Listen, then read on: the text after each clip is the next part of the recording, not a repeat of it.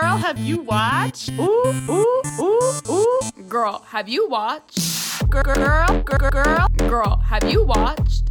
Girl, girl, girl, girl, girl, have you watched? Okay, and we are recording. So, hey guys, uh, welcome to Girl Have You Watched? Um, I am Bella Newfang, and um, I I am the one speaking right now. And uh, let me just introduce you to my co-host, Hannah. Hannah, why don't you introduce yourself? Well, howdy everyone. I'm Hannah. I am good friend slash comrade of Bella, and we are both avid movie watchers. Mm-hmm. I don't think we would consider either of ourselves to be like aficionados of movies. No. We No, just no. like watching them a lot, and we like talking to them a lot. But not much. Not many of our other friends seem to have the same nerdy uh, passion. So Mm-hmm. we're like, let's take it to the internet. Maybe someone somewhere will find us. So hopefully you are here because you feel the same way. Um, little little about us. We uh, apparently were baby best friends. I didn't know this. Um, yes. Um, it's a very. it's a long story, but we rekindled our friendship about you know fe- several months ago. Because we're just so confident in our social skills. Our parents kept telling us that we were best friends until we were forced to reconnect. Yeah, it was. But it was a good fine. decision. it Yeah, was fine. definitely. Everything's fine. Mm-hmm. Um, we go to school together. We, so we are we're both broke college students. Mm-hmm. So uh, I mean, Wish that wasn't the case, but you Dude, know. same. Um, I don't really know like what I'm trying to get out of this podcast. Like I'm just trying something, but Yeah, I mean, honestly, uh, yeah, I just love to never get a real job and this be my that would be really cool. I think that's completely realistic. We should aim for that. you know, it's fine. Mm-hmm. Um, so a little about this podcast. Um, do you ever have it where like someone, Hannah, like this is a question for you, and as well as Okay. our maybe listeners, do you ever have it where you're talking to someone? And they're like, "Girl, have you seen this?" And you just either you have to be like, "No," and then they're like, Mm-hmm. "Never mind," or you have to be like, "Yeah," and then you have to pretend like you know what they're talking about. Yes, usually for me, it's romantic comedies that I say that to. Not Yeah. to hate romantic comedies. I just feel like we've reached a point where we don't expect a lot from them, so we don't. We are not given a lot as audience members in regards to quality for that genre. for sure. And I for feel sure. like for me, I'm the one who always asks, "Have you seen this weird like sci-fi movie with really deep themes about humanity and identity?" And all my friends are like, "No, what? For Say me, what?" for me, it's like, have you watched this movie about the childhood of a horrible serial killer? And they're like, no, because I'm normal. Yeah. See, I tried. Um, speaking of serial killers, that new Hulu series that's coming out with what's the the case, the Gypsy Rose. Blanchard Oh thing. yeah. Um, I was trying to explain that to my sister, and she started tearing up, so I had to stop. I'm like, it's very fascinating, the psycholo- like the psychology of it all, and she was like, no. So that's just a daily occurrence for me. But that's what this podcast is for, and like we're gonna get off track. So I, you know, I hopefully that doesn't deter people. But this podcast is so that we can help you listeners in knowing what people are talking about and giving you an overview so you can at least like have like an intelligent answer without having to spend money on going to see a movie or if you just have no interest in it Yeah. but this podcast is what our goal is to be um, we are going to recap a movie in its entirety so this will be a spoiler situation Heavy, faux yes. show Do not show. expect us skirting around plot details because you're no getting everything. like we're we're getting down to the nitty gritty um i i like to be like oh this looked pretty when this happened and i also am a fan I enjoyed of this thing. yeah like really bad dialogue i will call that out real quick Mm-hmm. hannah is uh, she look is very good at the production aspect of things and like you know I, I i say you would have that advantage over me in that you are actually taking classes about how to how to Yeah, film I mean, things. I still wouldn't consider myself to be an expert. There's definitely people who have been at this longer, but I think it's just a, for sure it's more than just a hobby at this point. So, Yeah.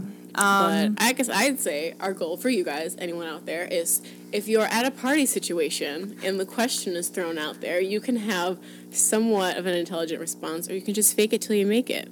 Or if you're like one of these people, like I'm kind of like this, where I like to know what I'm going into. If you want to see a movie or like you've never you've never watched it and you're finally mm-hmm. getting around to it, and you just want to know what to expect, like we're here for this. Mm-hmm. Um, I'm conflicted about those kind of conversations. I'm like, part of me is like, "Ugh, artistic purity, like go on not knowing anything, and then part of me is like, but I'm also really curious and impatient, and I want to know what happens. Right, right.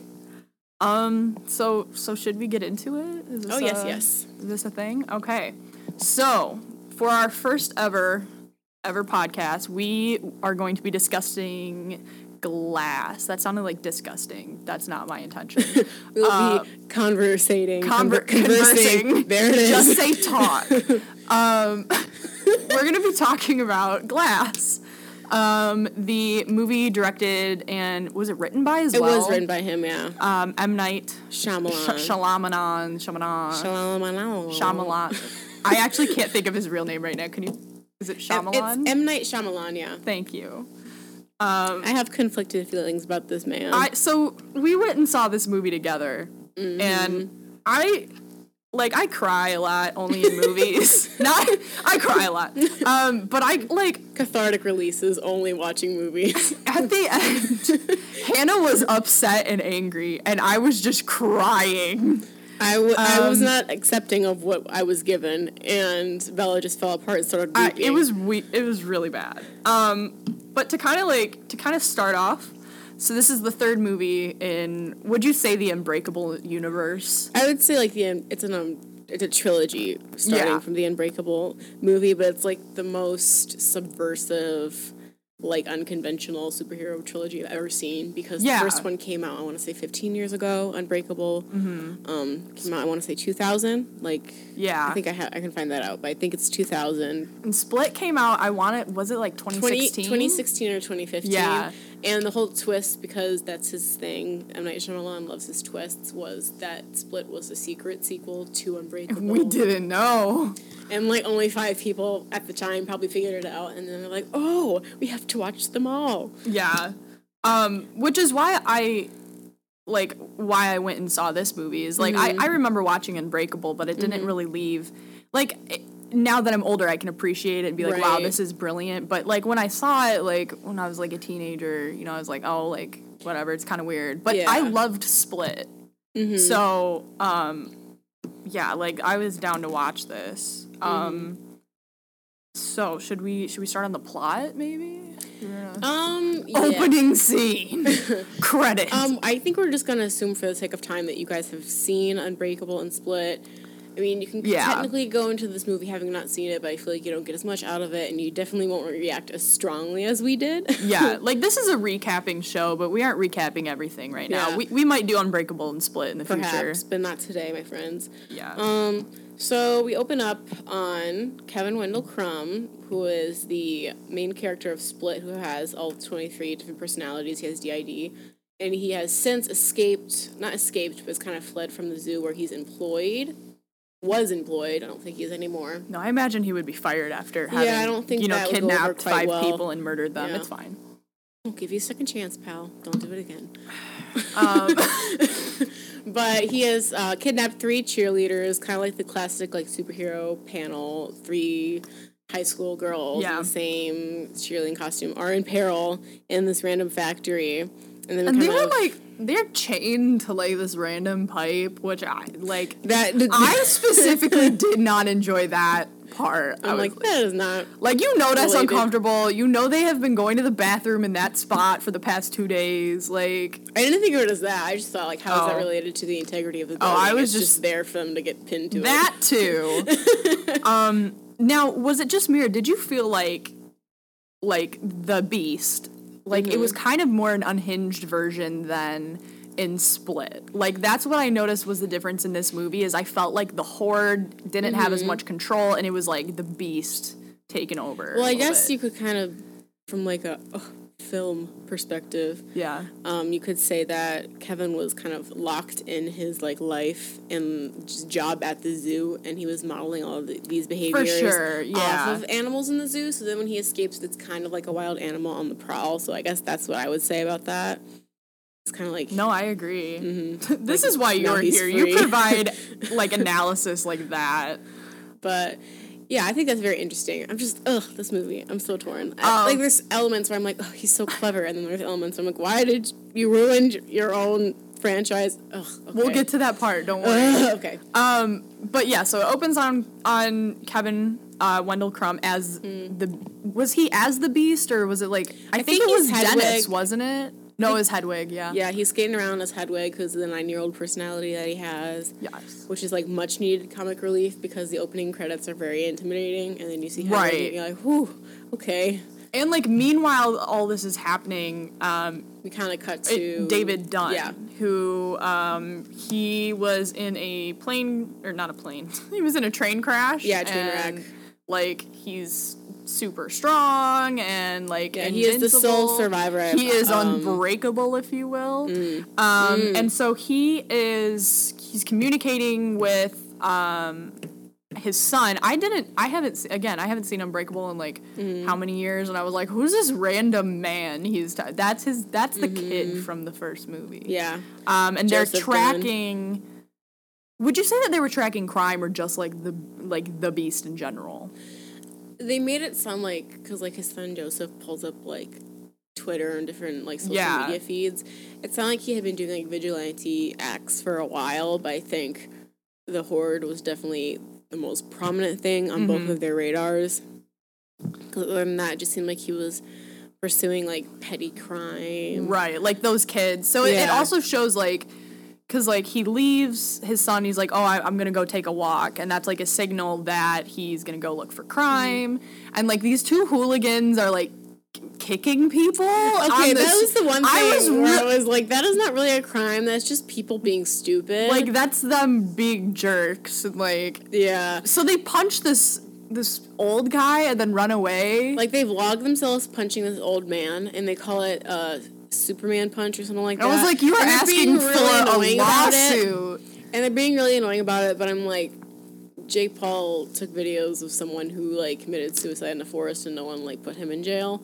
Yeah, But that doesn't make you a good person. But I was like, whatever. I don't know. I thought like maybe they'd open on those two guys like robbing a convenience store or something. Yeah. And I was like, well, that makes sense. And they they didn't. So like that was kind of like they one. weren't thieves. They weren't. They were just jerks. Yeah. Um, and that's why I was kind of confused. I was like, okay, Man, but I then wi- I wish I could arrest any jerk that I see. right. I wish the world worked that jail. way. um, the police would not have a job. Yeah. Um, but so David Dunn follows them home, beats the ever living crap out of them. yes. um, throws one through like a window or something, Mm-hmm. and then he's is he's caught on camera if I remember correctly. Uh, yeah. They catch him like coming out of this apartment complex. Mm-hmm. I want to say, and that's they as in um, the authorities, but also like they're kind of like independent, like operating outside. they are. The It, it's like a an independent militant team that is tracking not only him but also Kevin Wendell Crumb. yeah. um because and and like they go into it more in the movie but um yeah yeah. Like, what was the name of the Ellie Staple? Was the name of the Yes. psychiatrist? I kind of thought of her as like almost like a nurse Ratched kind of situation. like, from when one flew over the cuckoo's nest. Because she didn't really seem to be reporting to anyone and had absolute power over all of her patients, which didn't seem entirely healthy, despite her being like, I'm here to help you, but I only came with three days for me to work some sort of miracle before. right But I guess I'm jumping ahead. She comes. to get to that point so like Mm-hmm. um joseph who's the son of david dunn Yes. he helps david dunn he's like hey i think the horde is here with um these girls that he kidnapped because they at this point they assume they're like the horde is kidnapping girls for Mm-hmm. something they don't know what so he's like why don't you wait and like we'll we'll stake it out whatever david Yeah. dunn's like nah like i got this i'm going on a freaking walk and it's like this really awkward scene with m night Shyamalan like doing a cameo Mm-hmm. And i was like He always puts himself in his movies, but this time he tried to like further the arc of like a small character. And it he played wasn't in working. Unbreakable. Like he played some guy who maybe was like dealing drugs outside of the stadium. Right. But like he was never caught and that was never like a hundred percent like discussed after the fact. And So, now like, he's like, I'm back in this video store. He's like, I used to be a shady guy. And we're Not like, anymore. the one thing I thought was interesting though is that he said one of our tenants was murdered. Would that be the psychiatrist from Split? I'm thinking either that or um, those boys in the apartment. Okay. So it, it could have been that. Like I don't put it past him to be like it was the the psychiatrist. well, it's only because he made a cameo and split right next to the psychiatrist as like her personal assistant. Right, right. So I was like, is that kind of like his cheeky way of like reincorporating himself again? Yeah, I don't I don't know what why that man does the things he does. Um But- anyway, uh David Dunn tracks down the horde to the, the abandoned, creepy, Yes. probably feces filled building, um, in my Mud opinion. factory. Uh, there's this epic showdown. He like lets the girls go. Like he, um, I'm sorry, David Dunn like breaks the bar, lets them go. I'm saying he, but there's a lot of he's in this situation. yes. and they it's this epic fight. They're chasing each other, and The Beast and David The Beast and David Dunn. The mm-hmm. girls are not involved at this point. Although one girl gets a table thrown at her and Just her a casual table. Yeah, her arm throwing. is broken. Like just needed it. I'm sure she was fine. Yes. So would you prefer to have a broken arm Or murdered. Yeah, to still be alive. Personally, I would pray for the death option, but it's that's just Oh, okay. know. Well, that's just me, you know. yeah, everyone's entitled to Um, their own opinion. But um, and so the fight somehow winds up outside, and Yes. then the police are there. Yeah, they crash through a window. It's raining. Of now, course. the whole thing like David dramatic Dunn's, effect. David Dunn's kryptonite is also water, so I think that's the one reason they were able to like sedate him. Like it's Right. raining, you're trapped. Nature is so cruel. Join me. And they're like flashing lights at the beast, which apparently like switch it. Di- they didn't discuss that at all in, in Split though. So Yeah, like, like, this these- is new. Yeah, these lights are supposed to flash like rapidly and trigger Kevin to kind of initiate into a different personality, so the beast can never get to that point of being in, like initiated. Right. Um, But one thing that I couldn't help but think of on second watch was like, couldn't he just like close his eyes and just like walk to the door, like use your sense of smell that a, beast would have. or just walk with like your back facing? I don't know, and that's where I'm like, I don't want to get nitpicky. Like I am willing to like believe, like in suspend Yeah. disbelief for a And like when you but- enjoy a movie too, you want to be like, yes, I'll accept that. But also like as a movie watcher and like right? I'd say you're like fairly skilled in like picking out these types of things. You know, it's obvious. Um, yeah, but and then so that's when is it Staple? Ellie Staple. yeah. Yes, my girl Sarah Paulson rolls up, and here's the thing: because we can say spoilers, I should have known this woman was shady from the minute she showed up because she was not smoking, and literally every character she ever plays smokes, and I just like. Is it because like she wants to get an award and so we're all like, please give her an award before she gets cancer? But like, sh- she wasn't smoking, and I was like, there's a mm. problem here. Something's not right. Also, for a psychiatrist, she was very fashionable. Lots of pastels, lots The of long pea coats and trench coats.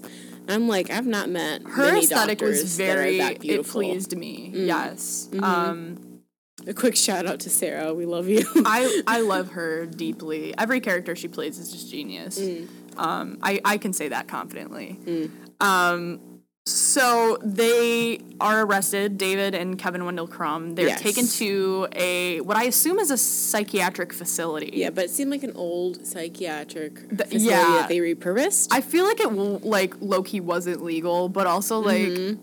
I I don't know. I had the impression it was attached to a hospital because like we saw like other nurses walking. True, but we only focused on like two caregivers, Yes. so it seemed like fairly isolated, but also not. Yes.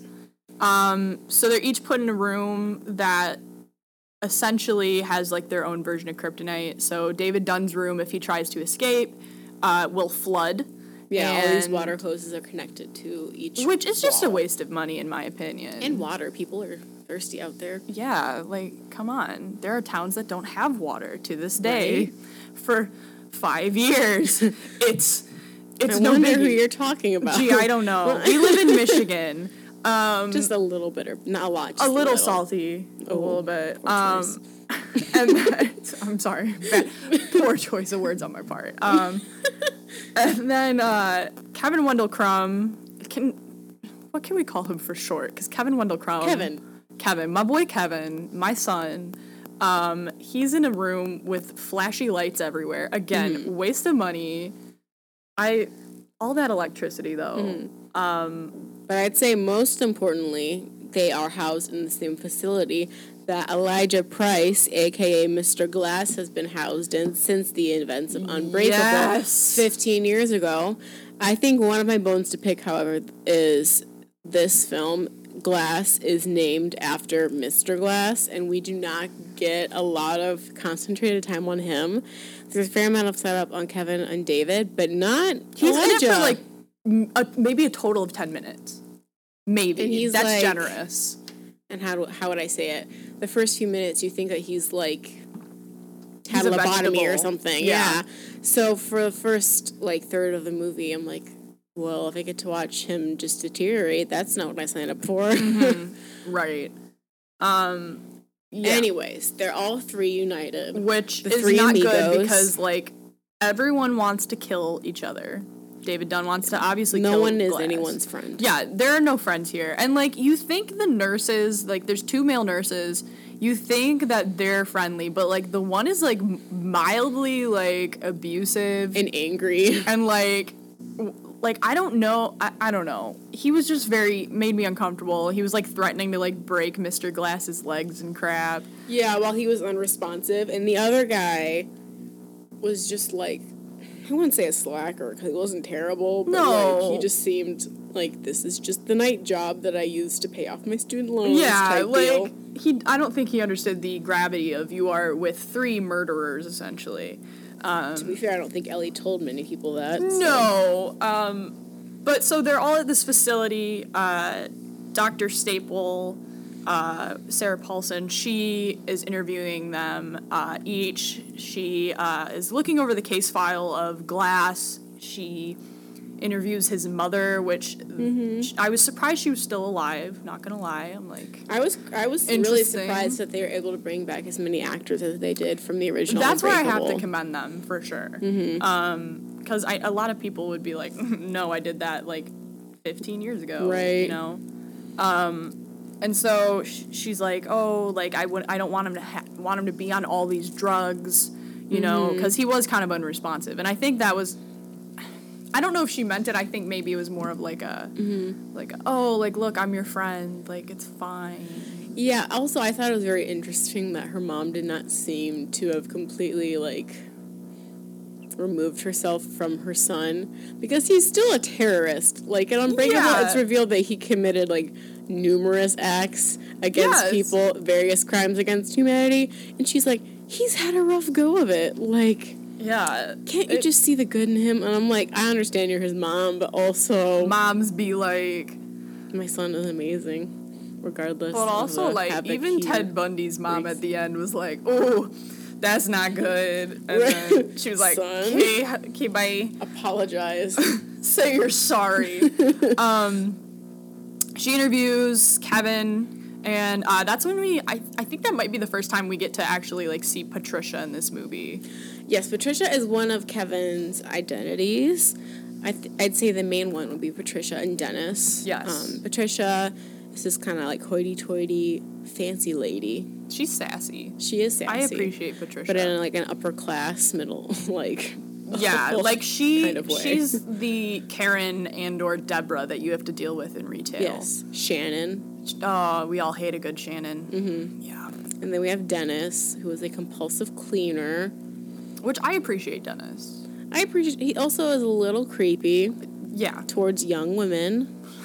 Which he has to kidnap, but I mean, we all have our crosses to bear. I don't think pedophilia is a cross to bear. You're definitely right. Everybody instantly stops listening. Right. They're like, oh, it's one of these podcasts. right. Um, Dennis is a very complicated character. Let's just leave it at that. Yes. And uh, what I thought was interesting is that, like, they keep flashing the light. Yeah. um, the lights in his room so that like different identities are coming out and there were a lot of identities that we didn't see before yeah, I was actually watching a fair amount of interviews with. Oh my gosh, what is his name? james mcavoy James. Yeah, why, I don't know why I do this. How could there's you certain forget? there's certain actors that I just love, but then I can never remember their names. Like Edward Norton can never remember his name when I need to. Anyways, listening to interviews with James McAvoy, and he said that he actually acted out all 23 of personalities that Kevin had, but after editing, like two of them didn't make it, and he was very upset because he's like, I spent all this time Yeah. crafting all 23, and you cut two of them out. So he technically did play every single personality that the script said that he had. Not all of them made it though. So I just found that to be really interesting. That's in like that's so crazy to like you essentially like actors have to create the the person they're portraying and he he essentially created 23 people and like it- that's I mean they and what I appreciate about this movie is whenever he is in his own like whatever identity it, like the movement's different his facial Right. reactions are different like the audience doesn't waste any time wondering who is there and when. Right. Like um and and what I thought didn't give it a fair like a fair showing in this scene is that because the lights it's so abrupt and so he's switching like back and forth from character to character. Um and and so like we see it later in the movie uh he switches like mid conversation and like Yeah. you could just tell just by the way that like his face tightened and he sat up straighter a little bit that he had gone from uh, Kevin to Patricia. Right. It was just insane. And I could instantly tell that had another actor been cast who couldn't have made that switch so easily, it would have been a terrible movie like Split and Glass Yeah, by extension no, would have been sure. awful. So I give James McAvoy like all the credit for that. He He's should- like the male Tatiana Maslany from Orphan Black. Mm. That's that's kind of like those are both actors that I'm like I they're the same people obviously, but like Right. you're just like how are you not a different person? right. Would you like to carry on with what goes on with David Dunn? Uh, with David Dunn, here's my like here's my main critique. I'd say is that not much happens with David Dunn. Right. Like, we haven't seen this character in 15 years, and I was very excited to see Bruce Willis come back as this character. I now completely bald. yes, not. um, I was never a huge fan of Bruce Willis and his stuff, mainly because Hey, Die Hard is a work of art. I mean. Die Hard is beautiful, but besides Die Hard, is there really any You're Bruce right. Willis movie? Really? I mean, The Sixth Sense is good too. Yeah, that's another M Night one, I guess. Um, but I think this is one of the best performances he's done, and maybe I'm biased. I really like Unbreakable, but his arc or his like development is like slim to none. You Yeah. see him prowling the streets as his new um, identity, the overseer, for a bit. Then he's locked in this facility, and he goes through like the same process that he goes through in Unbreakable, which is like thinking he's a regular man in a like a like extraordinary world, and then realizing he's an extraordinary man in a ordinary world. And I'm like, that happened in the first movie. That was the Yeah. entirety of the plot. Well, uh, like, you know, we kind of forgot to say, but like the entire point of them being in this facility and this psychiatrist, uh, Dr. Staple, coming Mm-hmm. for three days is that her job is to convince them that they are normal humans. that They don't have any abilities or powers, and there's, you know, yeah. so that that or I, I think it was implied that they were going to be executed or something. I Um, I I got the like feel that they were gonna get some sort of modern lobotomy or something. Based Yeah, or, like, surgical procedure. they she didn't really to. say. Yeah, but she kept saying that we, they were all suffering. Kevin, Mr. Glass, and David Dunn were all suffering from illusions of grandeur that she had to deal with as like a kind of growing field as a psychiatrist, like a growing ailment. Which, like, I'm like, look at any politician, and that's illusions of grandeur. But this is Right, different. Like, right. um, but yeah, so that that's the entire reason why she's there. Um, and But she only gives herself three days to like which I didn't understand that either. Like, to like ruin everyone's sense of self and have them like questioning everything. I'm like, three days is a pretty uh, steep It- order. it is, there. and it kind of almost works with David Dunn. Mm-hmm. Um, Kevin, it, it doesn't at all because it, I mean it, w- would be hard to get through to a person when there's twenty. She does rattle Patricia though. She just starts thinking like because Patricia's like the prophetess or in charge of like the, keeping the the, mother beast belief. mother goose. Yeah. yes. Mother, all the like really messed up geese babies. Yeah. Just chilling. Um, Like she was making the point of uh, Kevin used to work at a zoo. Would he just kind of take these characteristics based on the animals that he Yeah. saw and apply it to himself? She made the argument that while he was chasing his previous vis- victim, Casey, at the zoo, he bent some bars, like iron bars, um, down like, the oh, they basement. were old. Yeah, and they're like they're old bars that used to contain animals, but I could open them with a fair amount of pressure. And he was a little shaken. By he, I mean Patricia as Kevin, Kevin as Patricia. But towards the end, even Patricia doesn't really buy into it, and she accepts the whole beast for who he is or what they are. I'm Yeah. not sure if when the beast is the beast, it's just that entity or if it's everyone as the beast.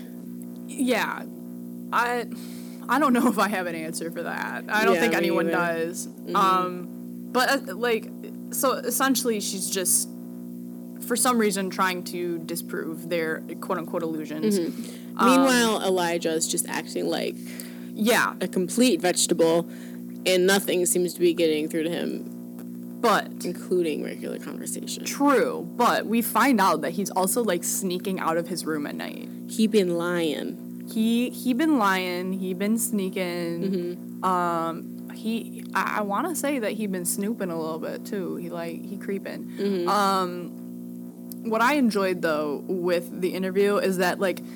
Just real quick, the aesthetic of that interview where she has like all three of them in front Right? of the like pink pastel behind her, like that screen cap alone mixed with like her outfit and like even like the scrubs they were all in were aesthetically Right. pleasing. No, I will say that M Night has always done a good job with color theory in his movies. Like Unbreakable, it was really obvious that yellow signified Elijah's color and like the villainous Right. color, and then David Dunn was green, that was his color, and that's again brought to Glass. Like even in the scene where um, David Dunn's son Joseph is in the comic store, like there's the villain side is lit up in purple neon, and the green side is lit up in green neon. So I was trying to determine what color he was giving Kevin. I, wanna think say it was yellow. yellow. Yeah. And I, then I want to say that pink or like a pastel pink purple was Ellie's yes. staple, and it was like subdued and kind of barely there. But I also feel like that was hinting to like something beneath the pretty surface Yes. in regards to her character, which we'll get into. Yes. But so while all this is happening, it flashed to Casey from Split. Yes. Um, so it flashed between her and then Joseph, David Dunn's son, who he's trying to like find his dad because he went missing suddenly, as we know. Um, he's in a facility. Casey is in high school. Mm-hmm. She's, I want to say, thriving. She is living her life. Mm-hmm. She looked great. she is now part of a foster family. She's been a, like But like it wasn't one of those where like in I feel like every time a foster family situation is shown in like a movie or TV, right. It's, not like positive. no, it's like the parents are abusive and Yes. you know And to bring context to why she's in a foster family, um, her uncle was abusing her in Split, and she kind of felt helpless to the situation. But until coming- the beast. Yeah, but coming out as a survivor of this kind of hostage kidnapped situation, she decided to turn her uncle in, and now she's with this family that's actually treating her quite nicely. Um, Casey's played by Anya Taylor Joy. For those who don't know, she's Thank also you. I in. no idea. Yeah, she's also in The Witch or The Vivitch. I don't know how to say it. Don't look at me. No, if you look at the uh, movie poster, they spell it in the weirdest way. I know there's a reason for that. I can't remember. I would look head, things but- up on my laptop, but also I'm recording with it, so I'm terrified of ruining anything. No, you're good. I get it. my phone's dying. It's it's it's a life I'm living here right now. Um, but she gets called into school, like called into the office at her high I school. assume. I don't know. It like I, I don't know if it was the principal or like I feel like it. I feel like there should have been more people there and like you know her parents Yeah, or like foster anyway. parents. anyway, they're like, guess what? The guy who kidnapped you, he's back. He's in this facility. Yeah, they caught him, and she's like, "Uh, "Oh, and that might, and I was Oh. very surprised by her response, which was, "Well, I need to talk to him Yeah. immediately." So because they had like I guess there had been like a connection kind of at the end of the movie when he's like you um what does he say like you are pure or something. Yeah, the beast's argument is that people who haven't undergone trauma of a significant type are not pure because they haven't been like molded in the fiery furnace of like tragedy, I guess. I don't I don't know. But so that's so they have like a moment and then so she shows up at this facility and she's like, let me talk to Kevin. Mm-hmm. Like, I, I know how to talk to him. I can bring him back. And so, like, while they're having this therapy session, she, like, shows up Mm-hmm. and she says Kevin Wendell Crumb, which brings him back to his, like, Yeah, like for lack of a better the word, OG it triggers him back. yeah, he was like, and he's like fighting it, and it's like kind of hard to watch. Um, Yeah, like I did not expect throughout this entire movie to feel sympathy towards Kevin's character Right. at all.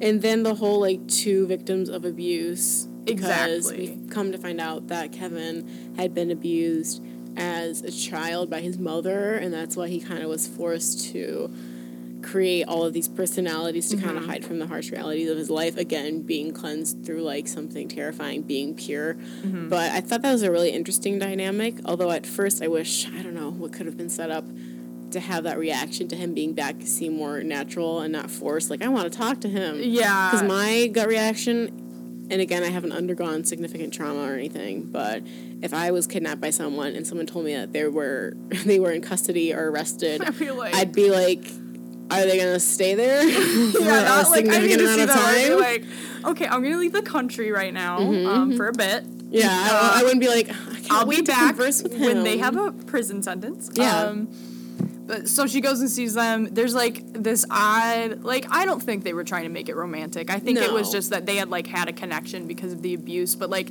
they're like embracing and like keep in mind like David Dunning and Mr. Glass and the uh, psychiatrist are still chilling there. Like they're, Mm-hmm. They're like, still they're watching this happen. It was really What? weird. Um, that I- feel like a lot happened after that. If you wanna if you wanna take the reins Well- here, well, and you've seen it twice. Yeah. And then everything shifts when we find out that Elijah has been faking it from the beginning. He Yes. is not a vegetable man, but a real high functioning, incredibly inquisitive and smart man who has kind of jacked up his wheelchair that he's been using to hide his medication and keep himself from taking it and not kind of because he's supposed to be super intelligent. Yeah, like, that's he's very intelligent. superpower. Yeah, I would say that's his superpower because he has osteogenesis imperfecta, which means his bones break easily. So the whole thing in Unbreakable is that they paralleled each other. Like he was very smart but like physically weak, and then Dunn was very physically strong but kind of unsure of himself. So Which the dynamic is still kind of here too. yeah, like he's still taunting David throughout because he starts plotting. Like you feel like he plotted this whole thing from the beginning. Like he comes and visits. David, Yeah, and he's like, "Oh, like you know," mm-hmm. and then he like pulls the hose out. To, Right. So, basically, he um, makes this reveal that he's been fine, he's been thriving this whole time, uh, leaves his room. Because I think he knows the code, steals keys, something like that. He gets out of his locked um, patient's room, uh, meets the beast for the first time. They kind of form an allegiance, and he says, Well, like, don't forget about me. I'll need you in a bit. And then we cut to the next scene where he's like waking up abruptly and Ellie Staple has made the executive decision to give him his procedure early. Which I do not know what that procedure was. I think it's a lobotomy. I'm sorry. I'm maybe I'm just being really ignorant No, because I'm assuming it was because there was like that that like um the laser and then they pointed it at his forehead, which is where like the frontal lobe is. Right. So I don't know if it was like a high tech lobotomy, Mm-hmm. but it didn't take is what I'm getting at. Like well, they do a flashback sequence. Yes. Kind of like a mini flashback like before the events of this procedure. When we realize that Elijah has been like functioning since the beginning, and he seemed to have wheeled into the room and replaced those glass Yes. spheres that they use For to kind of filter through the like laser gun thing. Um, and he just changed them out for I assume regular glass, so he wasn't affected. regular glass. That's what they should have named Glass. Regular glass in theaters next summer. No. It's just him in a vegetable state, chilling, like staring at the wall. Yeah, I feel like that wasn't a good enough reveal though. Like they're amping it up, like this is his movie, like he is the villain, and he is getting the treatment. And I'm like, yeah, I thought he was like- unresponsive for a good 20, 30 minutes, and now And and then like, You you're like, is that of- it? But then it escalates when he's like he slices open the throat of one of the nurses. Yes, can and I- it's not even the mean nurse who is abusing him. Mhm, can I It's a just say, man. yeah, there's two caregivers. One that kind of threatens to like injure him all the time, which I did not understand, and the other guy, I want to say his name was Dale. I could be wrong, but Yeah, I think it was Dale. Yeah, but he's like a nice guy, kind of taller, bearded, just a friendly fella, and he's there to help Elijah. And we, I think at this point, we do know that he is intelligent, but he's had this procedure, so we think he's actually now Yeah. kind of disabled. That's what I been assumed. altered. Because that was like a punishment for him sneaking out Yeah. and eating the people's sandwiches. Right. So now uh, Dale is back taking care of him, and the I don't know why I didn't put this together earlier, but the caregiver Dale at one point looks at like pictures of Elijah and his family, and he says that one of them has been moved. I never Yes. understood what that was. It was because he had taken the uh, picture frame off the wall and had broken the glass to use the shard to then cut Dale's throat. So I was like, ah. Okay, I missed that. I missed Yeah, that. I felt really very dumb for not realizing that on the first watch, but Look, I there was like, a lot "Ah." happening. Yeah, and then he just goes full on villain, leaves Dale there chilling and dying, and he wheels to like his control center, does some computery things that we don't know as the audience what he's doing. Yeah, I had no idea what that was. Yeah, like he's coding or something, but we were not informed of what. And we see on a news station that the Osaka Tower in Philadelphia is being built or being it's some grand opening is happening in like a few days or the next day. So he goes Yeah, I didn't the know if we were supposed to know what that was or not, or if they were just like, here, let's pick a location. Yeah, that did seem a little ham-fisted in there. Like they kept showing it in like the skyline and stuff. Yeah, but I was like, does this have significance? I'm like, this is Philadelphia. Like, why is it called the Osaka Tower? Like, calm I down.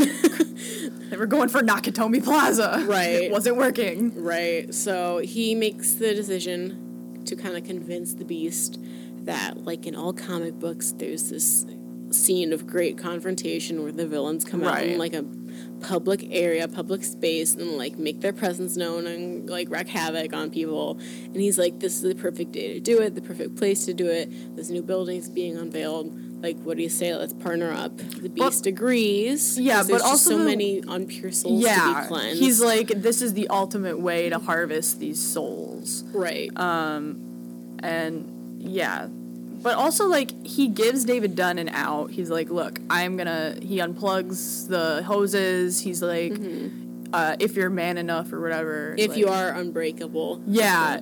But at this point like david dunn is having a crisis of He'd identity be I doubting again. He'd be doubting he he always be doubting. He was like i'm a superhero and i'm not a superhero. And it's like flashing back to like him telling his kid that he was a superhero. Can I say that was so cool? I did a really um. I large, promise that like- was not a fart. I just moved my headphones. I would just like to preface that. Um, I don't know. I can't edit that out. So we're just gonna. main comment now eliminated. Did you just fart at minute like whatever? right? No. So Sorry. no, you're you're so good.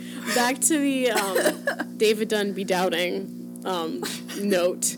I did a study. Yeah, I did a study of the screenplay for Unbreakable, and there were like two or three scenes that were written and I think filmed, but got ultimately cut from the movie. But they saved those scenes and put them in glass, so all the Which- characters, it was when you first see it, you're like, wow, they did a really good good job of like.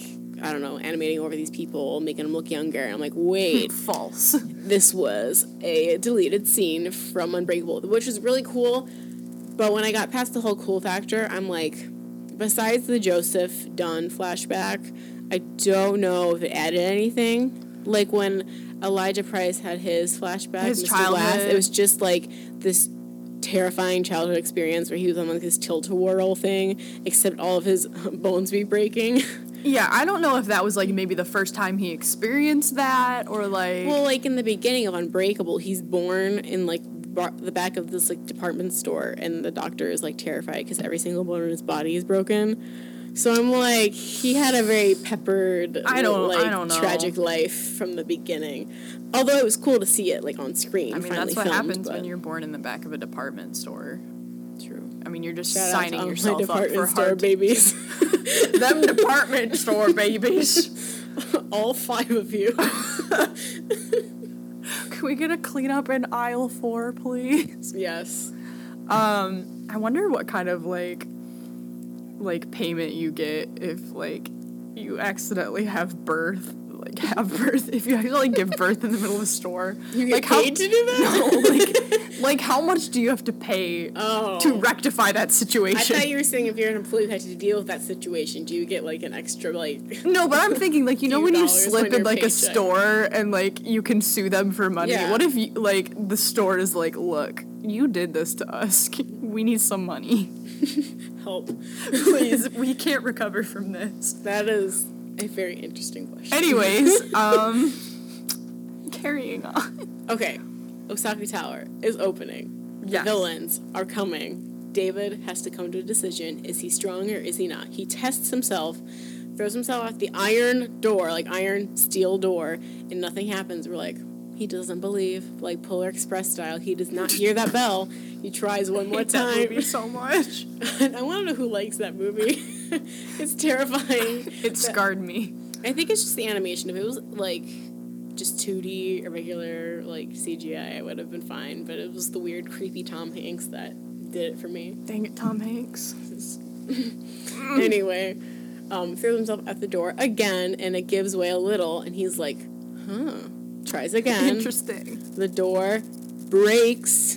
But guess who is not break? The unbreakable the David unbreakable Dunn. man. Like, like, guess who is not unbro break? Broken. He's- he is intact still.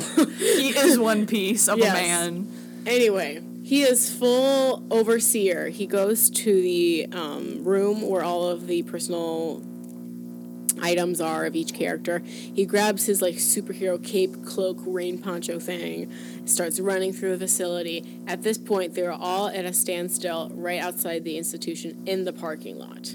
But also like uh before this, like Mr. Glass had the beast help him escape or something. That's true, So he's like wheeling him in this like corridor and like Mm-hmm. as Patricia in a women's nurse In costume. Crocs. And Crocs. And they pass two people. They're just Mm-hmm. like, "Yep, that is another fellow nurse.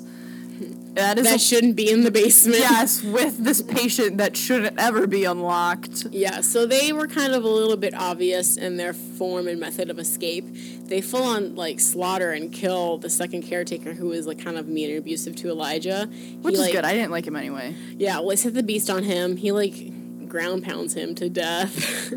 and then they escape as Yeah. Patricia through the basement. A detail they escape through the basement. And okay, Elijah and Patricia outside in the parking lot await Yes, David Dunn. That's how they got in the to parking parking lot. lot. And Casey Cooke, the uh, former kind of kidnappee of Kevin, And David Dunn's son. Joseph Dunn, and let's not forget Elijah Price's mother, all seem to arrive at the same time. How convenient was that? Yes, I don't know if feel they like were they kind notified. of conspiring together, trying to get their loved ones slash former abuser out of prison. Yeah. Um, But they all arrive around the same time and they're like, oh my goodness, they're all about to face off. And it was very epic feeling, but at the same time, I had to kind of zoom out and be like, this is a parking lot they are fighting in. and it, yeah, it wasn't even like Avengers level, like Civil War where they're at an airport. It, this is like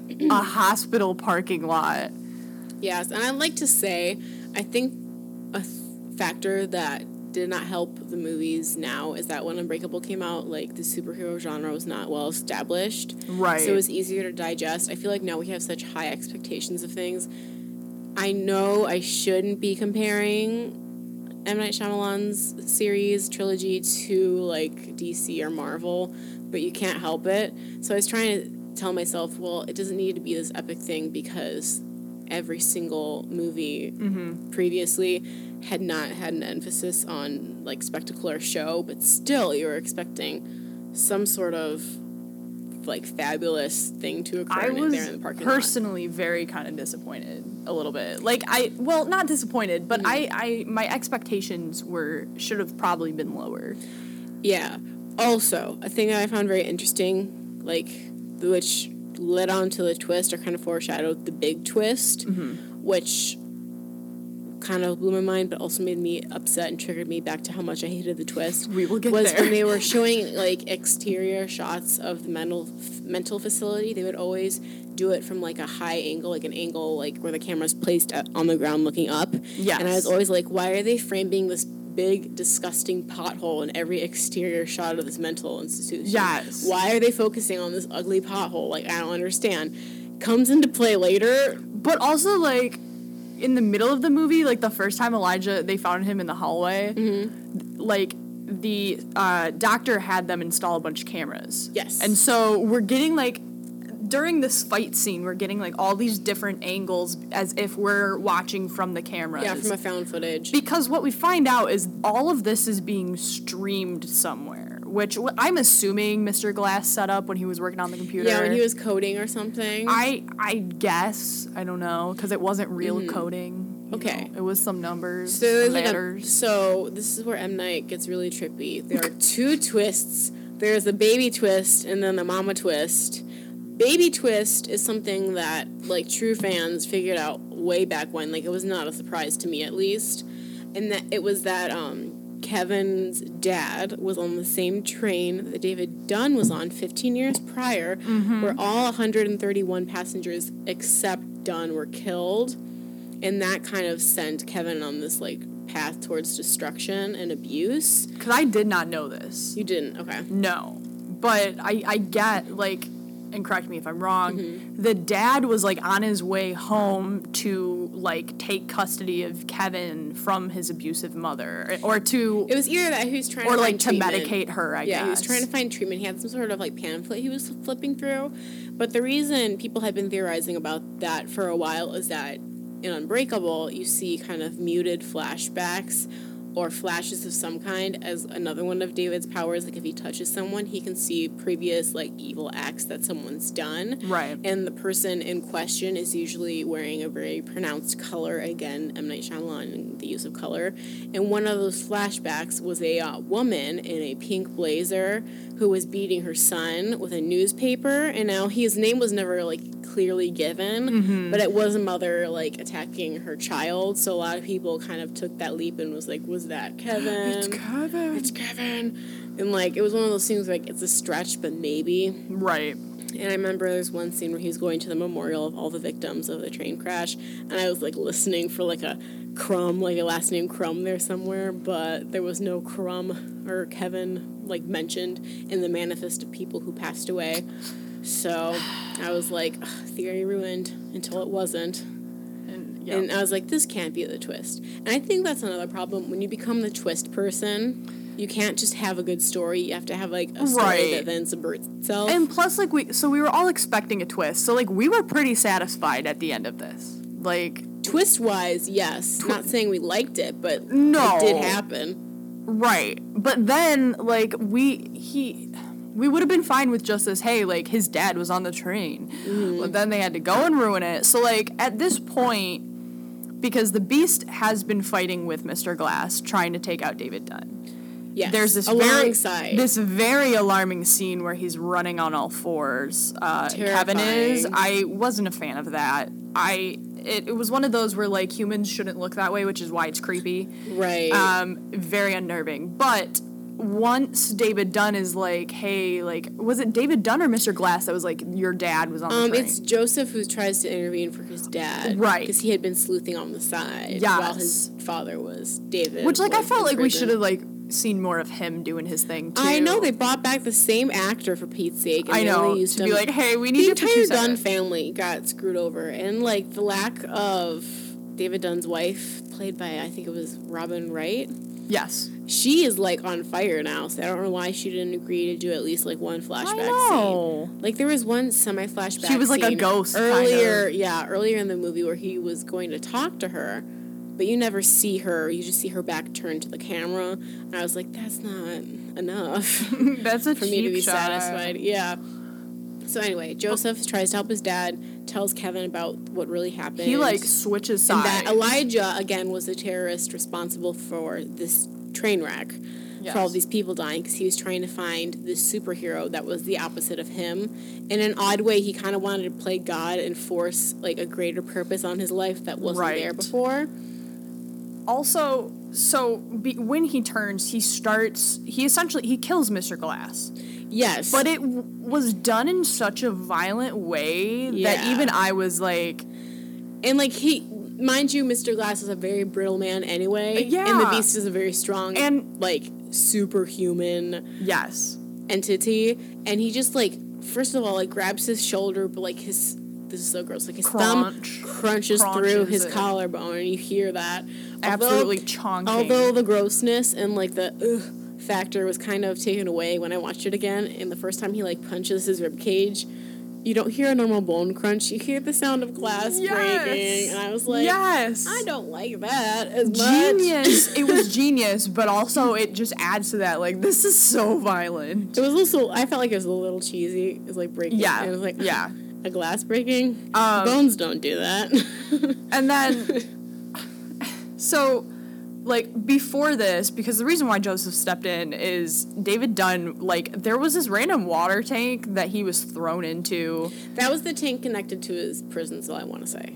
Uh, That, I mean, that would make sense, but still, they could have, those things are underground. Yeah, Generally. this, conveniently placed this water tower, Yeah, the short water tower. Um, and so he like he's in it. He's fighting the beast. He breaks out of it. So he's been laying in this puddle because like again, it's his kryptonite, which is why his son intervened. yeah. He's weakened because of the water. The beast is fine, but now his allegiance with Elijah has been compromised. Right. We don't know what's going to happen. So like he murders Elijah, then the beast. So Casey runs up to the beast. She She's gets like, I Kevin need to back. feel like dissolve this situation. and this is where it began because we were already upset that Glass was dead yes. Because the movie was named Glass. At least in my opinion, that's that's why I was mad. Yes. Um, he barely did anything, and then his like right. rib cage got right. crunched. I was like, give my man some credit here. crunch, crunch. crunch, crunch. Uh, And I was like, that's crunch. it. um, and so she's like, she brings Kevin back, and like, I, because he was like, I'm gonna fight the beast, and like, I thought maybe this is like kind of like his, re- not like a redemption, but Yeah. like maybe there's he's gonna stop hiding now, Mm-hmm. and like, he doesn't need the horde anymore. Yeah, like it really is like this touching break from the violence. She hugs Kevin. At first, you're like, no, Because he doesn't have a shirt on for this Yeah, entire movie, and he's a grown man, and she's playing this high school student, so it felt a little and he kidnapped her. And Let's he not kidna- forget yeah, this. abuser. All hug- abuses hugging- aside, she was kidnapped. Yeah, yeah, but like after a while, you start to feel sympathetic during this hug because you see Kevin, the real Kevin, come back and say that I'm fighting Yes. to be present, to be yeah, like, I'm done. I don't I'm need them. Gonna, yeah, I'm not gonna fade away from existence and have all these random personalities take over my well-being. And And, I'm like, oh my goodness, what an amazing arc that I did not see coming for this character. I did not know I'd feel sympathetic towards. Then you hear a shot. No, like, first you see a laser, not a laser, but like a pointer from like a Yes. automatic what, or gun or machine gun. I something. don't. I know nothing about guns. Oh, me either. Some sort of weapon. So some kind. I'm assuming like the po- the scope, the thing to help aim. You see that, and then you hear a boom of a gunshot, and Kevin has been shot, like he is bleeding out profusely. onto We are Casey, upset. which is like. It's upsetting that he's dying, but he's bleeding on her, which I'm like, no, girl. Yeah. no. It's, it's upset that You he's now made this get that pivotal stain decision. out. He's now made this decision to be a good man. Yeah. Is shot immediately and after. then and then they drag out his death scene where she's holding his head in her lap she's crying he's crying i'm crying at this point I'm upset I'm that this weeping like a baby. I'm getting more angry than I am I was expecting And- more. you thought that wasn't bad enough Oh. hedwig pops up to say goodbye he's like i don't, I don't want to die because he's a nine-year-old kid Yes. And I was like- nine-year-old personality, and I was like, nope. Uh, Like. I left this- the chat. I can't do i was so upset do you want to do you want to carry on after that because Oh yes. ooh at this point I, I just and couldn't then pay attention this whole thing, Ellie Staples kind of freaking out, but she's not actively doing anything to like No, and that's when you know situation. something's up. And you're like, something weird's happening because like the police is involved, but she's not directly communicating with the police. right. Um, and the police are, seem to be the ones responsible for the death of Kevin. But And also, there's of, no one at this hospital that's like real concerned. Right. Like we saw two nurses almost get kidnapped, like, again. before the fight. Yes. but there's no one else from the hospital coming to help. yeah, it's a very like desolate area. That's why I got the feeling it was kind of semi abandoned. But we cut to um, Joseph and David. David is still like suffering next to this pothole that has now been filled with water because Yes, the of pothole this comes back. because of the water tank fight, this stupid pothole. And Ellie Staple offers her hand to pull David Dunn out of the water because she knows that he is like, he cannot do water. Water is not his thing. But close up to Ellie Staple's wrist, we see a clover tattoo. Yes. And then they cut to the other. It was the Irish mafia. Yes. No, I'm kidding. It wasn't. Yes, I it don't- was, it was the Irish mafia. We can confirm the mafia of Irish people that hate superheroes. It was the IRA, the Irish Republic Army. Anyways, we cut to all of these different people on this task force that we realize so quickly is not the police. They all have this same matching clover tattoo. She tells David that they're a society that have existed. She said for like tens of thousands of years or something Which like I'm that. like, no, you And like, haven't. what? And it's this No, you haven't. society Illuminati type deal When you're just bragging, That- so you have to like pull out Right. random numbers. that had been trying to like stop any superheroes from being superheroes Mm-hmm. and by keeping the status quo as it as it's been for years. So she's secretly been trying to off all three of these characters and instead of offering her hand to help David, she offers her hand to see if her like plan worked. Like did I ever actually Mm-hmm. Yeah. get cheated out cuz she's just sadistic and wants to find out if she actually was able to achieve her goal. Then my boy gets drowned They in a puddle. he's face down already. Dies in a pothole puddle outside of a parking lot of a mental institution. I was so mad. Which, as as Michiganders, we already have a deep hatred for potholes, Right. Because our entire roads are just one pothole. But also, as a Michigander, you just learn to avoid potholes. Like, potholes do not control your life. Right. And then one of the strongest men who we followed for an entire film as he grappled with a sense of identity is drowned in a pothole in a pothole with maybe four inches worth of water. in my good Christian neighborhood. No, I was very upset. And then, and then you like started joining me in tearing up, which I was at this point. I was like, my crying had like subsided a little bit. yeah, you were now like safely grabbing a handkerchief But- and patting at your Yes. drying eye sockets, and I was just fuming. I And but then David Dunn's son runs over, and, and he's, he's, weeping over his dad. and I'm like, oh, Casey is no. still holding Kevin's dead body. The Yes. mother, I don't even know what Glass's mother was doing. She exchanges final words with her son, like, "I finally have this purpose, mom. Like, you can be proud of me."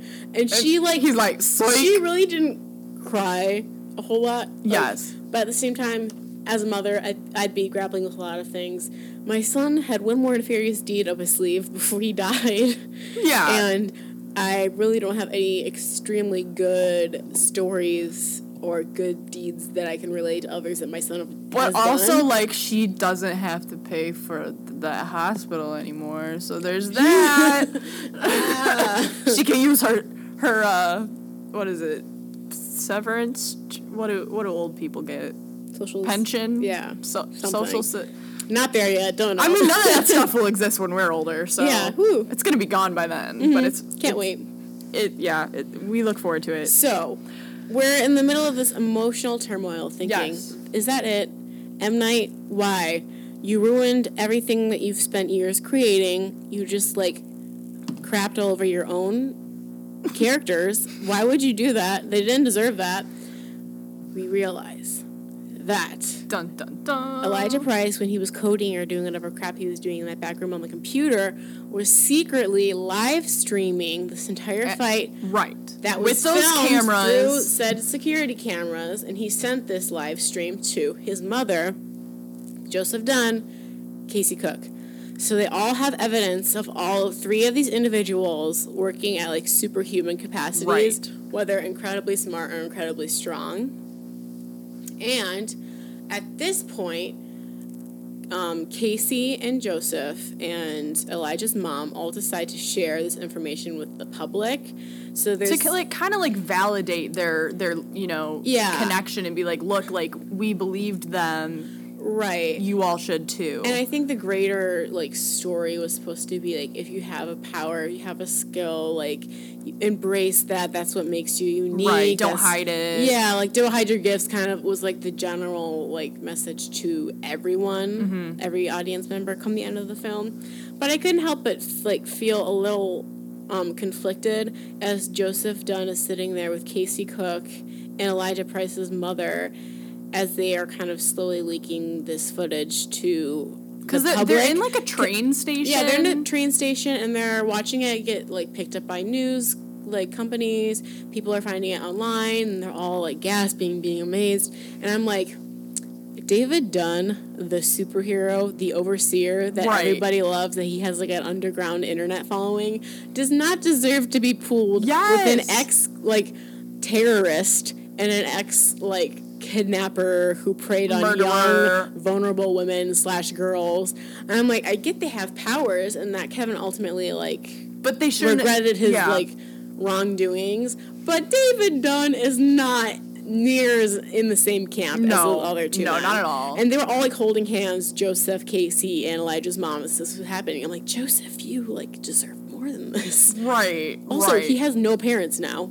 All of his parents are gone. I don't know if he's in high school, that was not clarified, or if he's in college, but he is alone Well, now. So that was confusing because when they flashed to Casey's high school, like it showed like you know how a young have. Joseph Dunn. Um, so I was like, is he still like, in high school? Are they like? Is it that they've been living like in the same air, like space And then every there's some scene where Joseph Dunn is at either a community center Yeah. or a gym at his school. Was not clarified, and he's watching some strong guy lift weights because even he's starting to think maybe my dad is not a superhero, and that any guy who's really strong. I think it was becomes the implied that can be they went to the same high school. That's what I. Yeah, I but I wasn't sure if he was like still in high school or like freshly Yeah. graduated. Like, yeah, I don't know how he's gonna be after both of his no. parents. Yeah. I mean, being- Casey doesn't have parents, so that's you know. Yeah.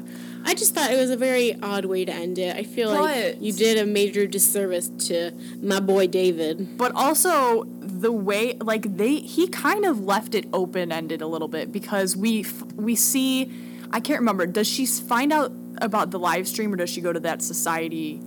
Um, Dr. Ellie Yes, so- she does find out that he live streamed it and she freaks out. But Which this- again, Sarah Paulson is a goddess, an Mm-hmm. amazing actress. Um, first, she has like this meeting with like this group of secret society people. They're all in this restaurant. One person leaves. I guess the one person who wasn't part of the I guess society. it was a signal. Yeah. Yeah, and they all like. And then you see everyone eating. has this clover tattoo. Yeah, she announces that like the mission was successful. We will move on to the next city. Yeah. Then she goes to the um, mental institution, this facility, She's and like I think she's getting her stuff probably. yeah, she's just cleaning up. cleaning up, Mm-hmm. getting rid of the files, the evidence. Realizes that um, she's got to work on that blood stain from that one nurse. yeah. 'Cause that- Sorry, Dale. Yeah, that ain't coming out. Um, yeah, and she realizes that Elijah had been finagling with the computer. which she, uh, that's when she has her breakdown. It's beautiful, but she like realizes she done been caught by all the cameras she done installed. Done. Done. David. Done did. Oh no. But like I just felt like after all that, they kind of left it where like they didn't tell us who the secret society was. There mm-hmm. wasn't really closure on that end. No. And I feel like David Dunn was done wrong. Yes, that too. I, I know how you feel about this. but also, like, I, I don't know. They There was no closure for the uh, family members and loved one, like, you know, Yeah, like, Joseph. I are they feel like they left now? that open so that if M. Night wanted to, and I know he said he didn't, he was done making movies in this universe. Which But What he left it all open, uh, Mm-hmm. yeah, as if like, hey, here's a movie about the secret society and how Right. these three people fight against. You know, yeah, like, even there was no closure in this movie. like I, I would even I wouldn't be opposed to the idea of even a different director picking up the same characters Mm-hmm. and doing something with them. I don't want to see a prequel to Unbreakable or Split. No. I don't want to see a spin off. I want to see what happens. I guess it would be kind of spin off to find out what happens to their immediate family and friends. But I don't want it, it to be so far removed from source material if another director were to pick it up.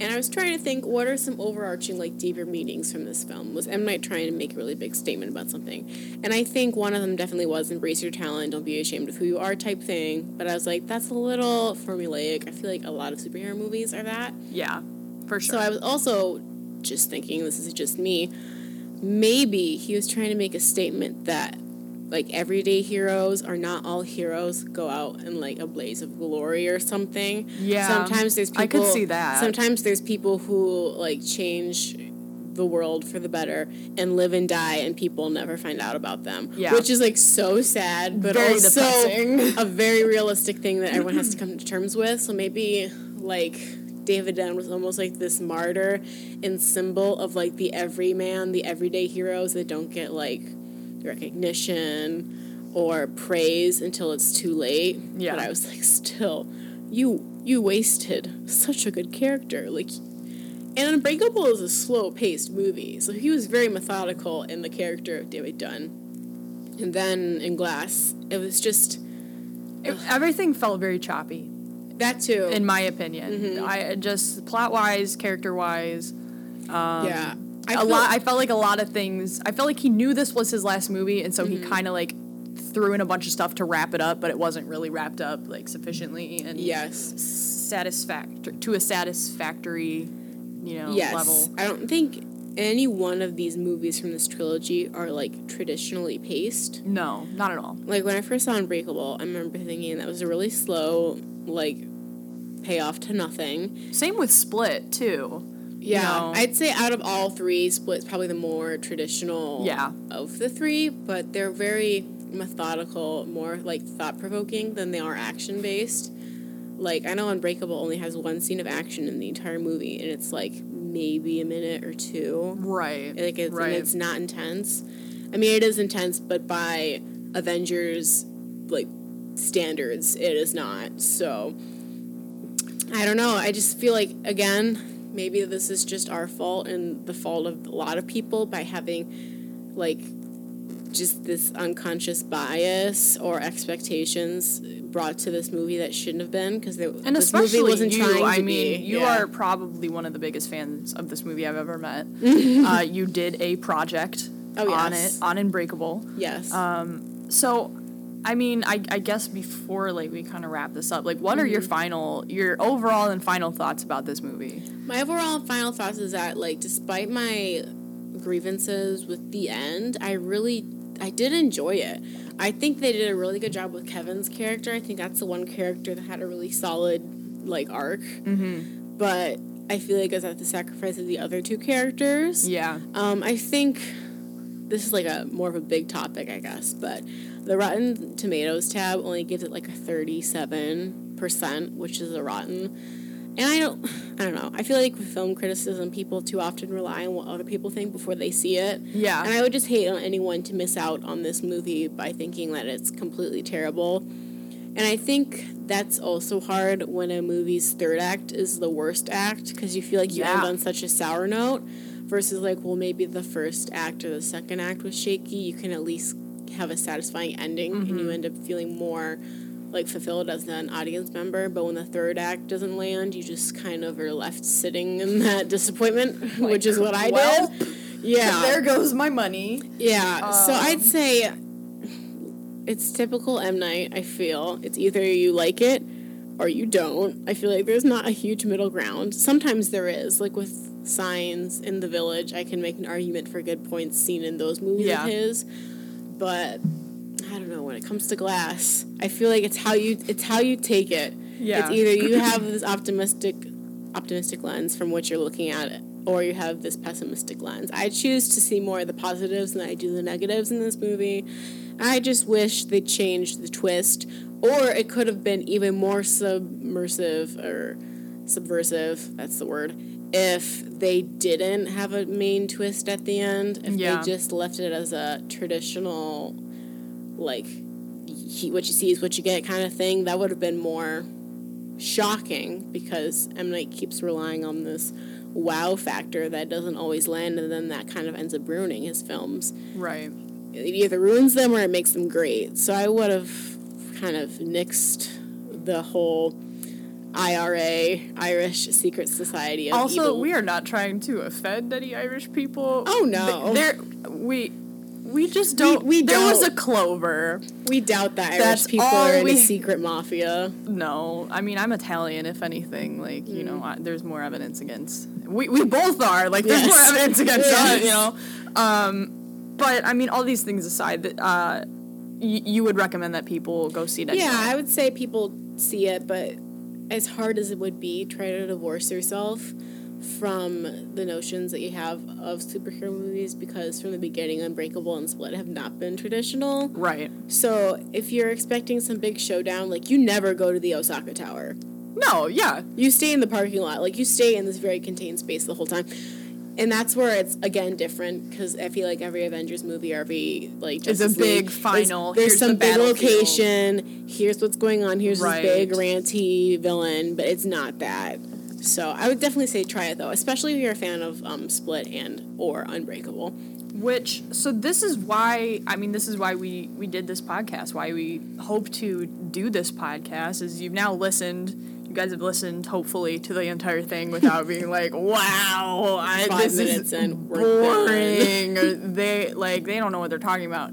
Um, but so I mean, we've I we did of course miss like skip a few minor uh, plot elements, but nothing that like was too major. You know, just Yeah. like little scenes. But I mean, this hopefully this podcast gives you the idea of whether or not you want to go see this movie, you're interested, or if you just now know enough to have a half conversation with someone and pretend you know what they're talking about. Like we're just here to equip you with that. Yeah, come on. Um, yeah, I mean, uh, I, I don't know what to do now. Uh, I guess follow us on. We did make a Twitter.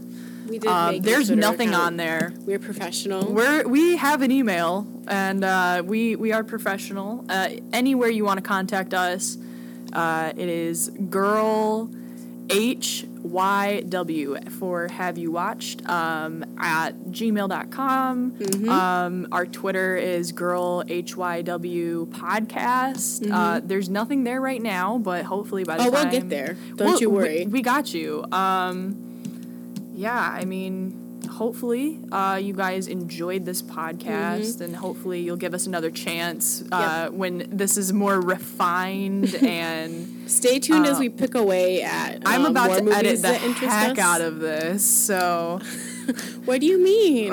we haven't made a single mistake this entire What? time. um. But yeah, thank you so much for listening. Um. Again, this has been Bella Newfang and Hannah Cummings. the beautiful Hannah Cummings. Oh wow. The gorgeous. blushing. My my friend, she is single. Everybody. Whoa. um, but thank you so much for listening, and hopefully you will hear us again. yes. Bye. Bye.